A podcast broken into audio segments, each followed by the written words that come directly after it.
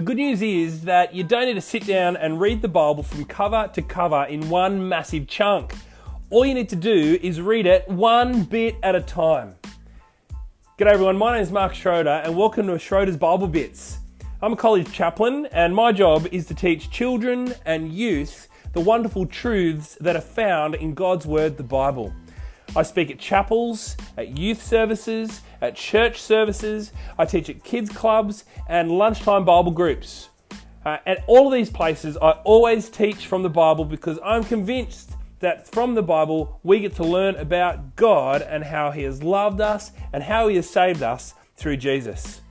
Tune in and continue to learn about Jesus for yourself, not in one chunk, but bit by bit.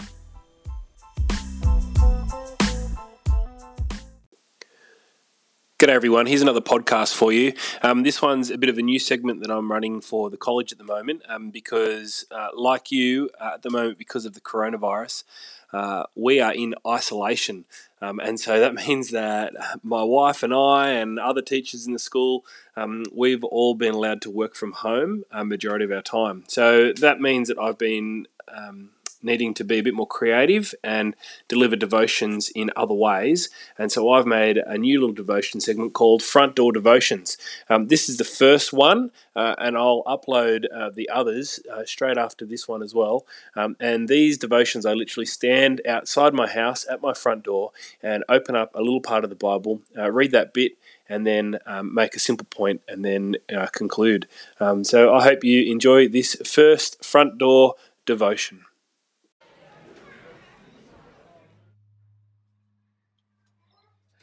G'day everyone, welcome to Front Door Devotions.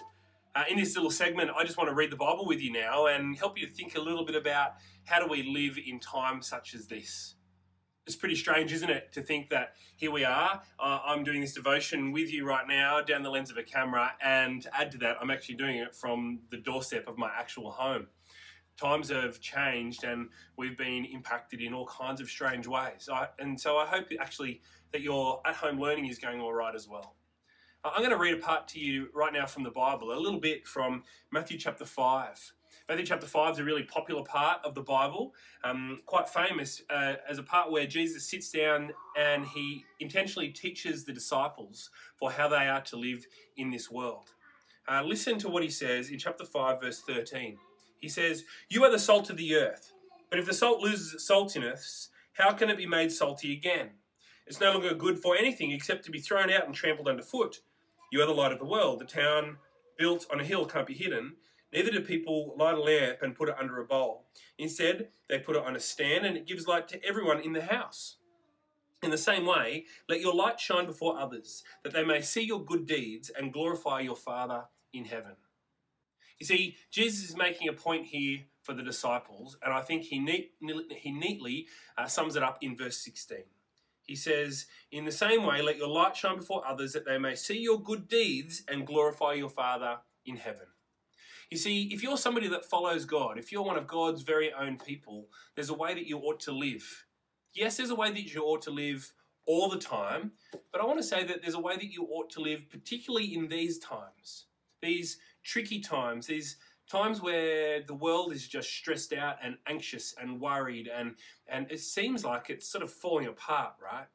How do we live? Well jesus says that as god's people we need to live in such a way that people would see our good deeds and glorify our father in heaven. To help us to understand that jesus talks about two things. He talks about salt and he talks about light. Salt and light the thing that they have in common is that they stand out they're obvious aren't they if something is overly salted, you, you know that. It's a, it's a flavour that impacts your taste buds. Um, I remember once I, I, went out and I was eating a plate of, of chips. These chips and calamari came out. And, and as I ate it, I was just blown away by how much salt was actually on these chips and calamari. And uh, as I looked in, it looks like they'd salted the chips, and they'd done so. The, the lid had actually fallen off, and, and salt had fallen everywhere. There was like salt in the bottom of this bowl, and in fact, there were big salt balls, you know, like it had actually dried. You know, when salt dries, there was salt everywhere. But I tell you what, when I ate that first chip, it was obvious that this was overly salted. Same as with light, right? Maybe you've been in a dark place. I've been in a dark place, and all of a sudden, a light has just been switched on. It's obvious that it's on, isn't it? Um, or maybe you've seen from a distance a lighthouse, and you can't actually see the lighthouse, and all you see though is just this beam of light straight through the sky, sort of like a lightsaber out of Star Wars. Here, Jesus says we're to be like salt and like light. These two things, they stand out. They're obvious. For you, if you're one of God's people, you've got to be salty and bright. Live in such a way that people would see you and your good deeds because you belong to God, and they would join you and they will glorify your Father in heaven. Here's a thought for you What can you do from your home to be salty and bright? What can you do to the people that live on your left and on your right? What can you do for the people that you've only got in con- you're only in contact with at the moment via online means, social media or Zoom? How can you live in such a way to stand out as someone who follows God, who trusts in God, even in times like this? The challenge from Matthew chapter 5, verse 13 to 16 is to be salty and bright. I wonder what you're going to do to be salty and bright.